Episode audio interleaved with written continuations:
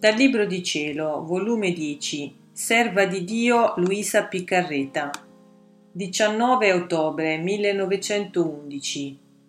L'amore della terra rende più contento Gesù perché l'amore del cielo è suo, invece di quello della terra vuol farne acquisto. Questa mattina il mio sempre amabile Gesù mi voleva sfuggire e io me lo sono stretto forte forte tra le mie braccia e Gesù, volendo svincolarsi, gli ho detto: Tu mi insegni, l'altro ieri tu mi legasti forte, in modo che non ero capace di fare un movimento, ed io ti feci fare affinché il destro potessi renderti la pariglia.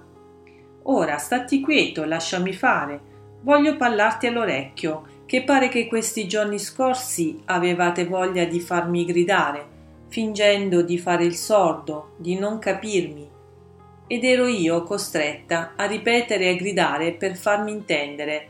Io non so, ogni tanto ne fate una delle nuove. E Gesù.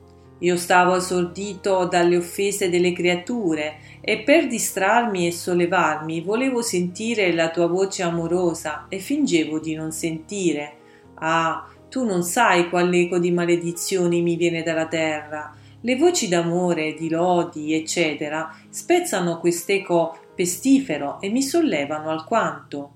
In questo mentre mi sembrava che venisse la mamma ed io, oh la mamma, la mamma, vieni Gesù, oh la mamma, e lei, ama assai Gesù, tienilo contento, l'amore è la sua felicità. Ed io, pare che in qualche modo è contento, faccio per quanto posso ad amarlo, mi pare che potete renderlo più voi contento che Dio. E lei, figlia mia, l'amore del cielo è suo, l'amore della terra vuol farne acquisto. Ecco perciò che da questa parte tu puoi renderlo più contento, amandolo e molto più soffrendo. Ed io, se sapessi, oh mamma mia, quanto me ne fa, mi lascia, giunge a negarmi le sofferenze per castigare, Senti che mi disse l'altro ieri che vuol far venire genti straniere in Italia. Quanta rovina non faranno?